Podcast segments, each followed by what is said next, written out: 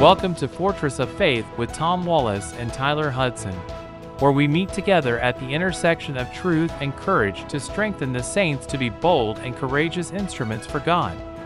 Fortress of Faith is where God-fearing patriots meet for about 15 minutes each day to learn about the issues that are threatening our faith and freedoms. You don't have to be a Christian for long to realize that sin often gets the better of us. The Bible describes it as a spiritual battle of the flesh between the old man and the new man. Little is taught about the struggle between outward sins and inward sins. Today, Tom and Tyler are going to expose the greatest secret about sin, the inward sin of the heart and mind that the Bible calls iniquity. You will learn how to overcome the wicked one and his attempts to keep you weak and stumbling in sin. Here now are our hosts, Tom and Tyler. Yesterday, we started talking to you about the subject of iniquity. What is the word iniquity? What does it mean, really? Is it just a synonym to the word sin? Many people think so, but we learned yesterday that it's not. There's a deeper meaning. There's a reason why in the Bible God uses the word iniquity in the same verse and sin in the same verse. Mm-hmm. And we learned yesterday that sins are what we commit outwardly. Mm-hmm. It's what we do. Iniquities are sins within the heart, sins that we commit in the mind. We may not have acted on them, but we've committed the sin thinking about it. Now, sometimes we've actually done it because it started from within. That's the fountainhead. Mm-hmm. That's what we want you to realize here, is that the word iniquity is where the root of the sin begins. It begins first within the mind, within the heart, mm-hmm. and then we act on it. That becomes a sin, an outward sin. And so, Tyler, you were walking us through this material that you use at Hope, which is an addiction ministry in Oklahoma City. And you started talking about the first 3 points of the word iniquity. Yeah. First, cover for some listeners who wasn't who was not with us yesterday. Okay. Where in the Bible do we get this teaching that iniquity is within? Can you go over that again, and then let's recap the 3 and then move on, okay? Yes, sir. Job 33:9, I am clean without transgression, I am innocent, neither is there iniquity in me. That's the first verse.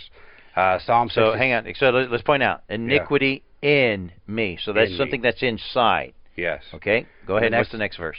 The next one will really hit that home, too. Psalm 66:18, if I regard iniquity in my heart, the Lord will not hear me. That's a big one. Matthew 23:28, even so ye also outwardly appear righteous unto men, but within ye are full of hypocrisy and iniquity. And then, I'm not going to read the last one, I'll let you go to the website for it, but Psalm 78:37, same kind of thing. It's basically showing us that iniquity is something that happens on the inside. And so you covered it just a little bit, but I want to say it real quick, because this is the big nugget, right? We focus so many times on the sin, the outward action. If you've got a drinking problem, it's the fact that you drink, right? But the reason we don't get lasting victory is because we don't deal with the iniquity, which is the inward problem. It's your heart's attitude towards sin. And that's what needs to be changed in order to have lasting victory there. And so, go ahead.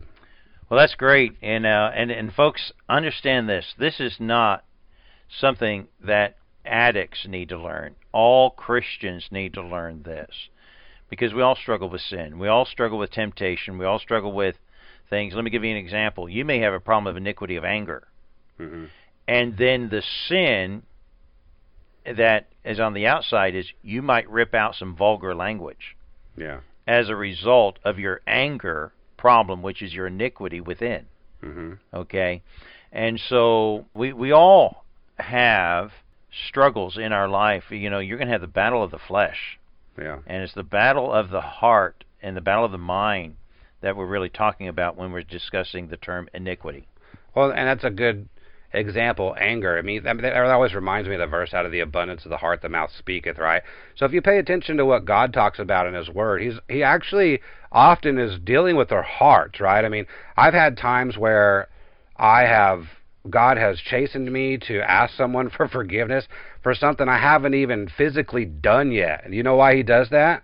because my heart is that way, right? I've learned to keep my mouth shut, so I haven't actually said it yet, but my heart maybe towards someone was wrong. And so I don't know if you guys have ever done this, but I went and apologized to people, and they're like, what are you apologizing for? You didn't even say anything like that, you know, and that's why. It's because God deals with our heart. You know, if you're a parent and you're raising kids, you'll know what I'm going to talk about here. Your kid may outwardly have all the right actions, but you know there's an attitude adjustment that needs to happen in your kid's life. You know within them they are stewing with some kind of bitterness or anger or whatever. I remember when I was a kid, you know, outwardly it may seem like I'm doing my jobs, but one of my jobs I hated was taking out the trash, or rubbish as we called it in England. And I hated that. I really did. I don't know why. It was a simple job, simple task. But man, just, you know, being told you got to go do that. And outwardly, my actions, I was doing it. But man, inwardly, you know, it was an ugly. I needed an attitude adjustment. Yeah. You know, why? Because I had a problem within. Yeah. A problem within. Great example. Let's get into the fourth point now. So here's the fourth point today. Okay, well, hang on. Go over the first three quickly because our listeners might not have caught yesterday's program, which, by the way, you can always re-listen to our programs at fortressoffaith.com. And we're also on Spotify, if you got that in your car. Mm-hmm. And we're going to post on our website these verses so you can follow up with this lesson. All the verses there. On there. So, number one, we covered yesterday, and we've talked about it already today, iniquity is a condition of the heart. It's important to understand that. When you read the Bible and you see the word iniquity, understand it's not just talking about sin and outward action. It's talking about your heart's attitude toward sin. That was number one. Number two, iniquity will affect your love, all right? It affects your love towards God, towards church, towards the people of God. It causes a lack of love for those things. And then the third thing we covered at the end of yesterday was that iniquity separates us from God. Great verse for that would be Isaiah 59:1-2, where it specifically tells us those truths, okay? Number four today is where we're going to start. Number four, the truth about iniquity is it's our iniquity that leads us to sin. Think about this. Psalm 32:5, I acknowledge my sin unto thee, and my iniquity have I not hid, I said. I will confess my transgressions unto the Lord. And thou forgavest the iniquity of my sin. Now, there's another very, very good verse that teaches us iniquity and sin are not necessarily the same thing, okay? Think about this example. David said the reason I sin is because I allowed my heart to get distance.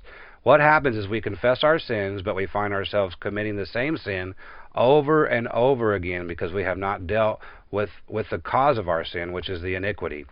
So in Psalm 51, David says, against thee and thee only have I sinned. Now, who's he talking to during that psalm? He's talking to God, and he's talking about God is the only one that he's actually offended. But the offense was what he did with Bathsheba, okay? So to say, against thee and thee only have I sinned, that's kind of a profound statement to make, because if you really think about what he did, well, number one, he sinned against Bathsheba. Number two, he really did wrong to Uriah, I mean, multiple times, right, and basically committed murder there. And I can't even pronounce this name right, but David's counselor, Athithophel, did I say that right? David's counselor, that's close, I'm hoping. Athithophel, that was David's counselor, tried to warn him about these things. And so how can you say against thee and thee only have I sinned then, David? That doesn't make sense, right? It's because he isn't dealing with his sin, he's dealing with his iniquity. Right? David's not going to apologize about his iniquity to Bathsheba and Uriah. That's between him and the Lord. God's the one who searches the hearts of people, of man, right? And that's what David's talking about when he says, against thee and thee only. What he is saying is, God, the reason I messed up is that I let my heart get cold towards you, and against thee and thee only have I sinned. If I wouldn't have let my heart get cold, that wouldn't have happened. So what we need to do is get our heart right, so that it will prevent the sin. That's the truth there from that. I guess no husband out there that's listening will ever have had their wife say, all right, now kiss me and mean it. You know, we can go through the actions. I've never heard that. No, you never heard that? No. I've maybe not been married long enough. Okay, all right. But, the fact is that, we may go through the actions, but our heart's not there.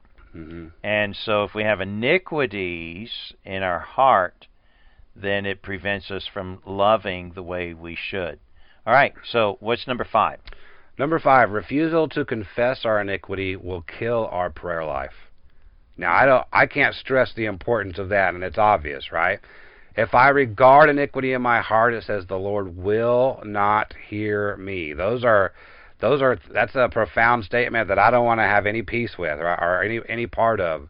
So that means this: I know my heart's not right. I know it's not what it ought to be. I just don't care. That's one of the things we often feel. I don't want to get it right? Stubbornness or rebellion.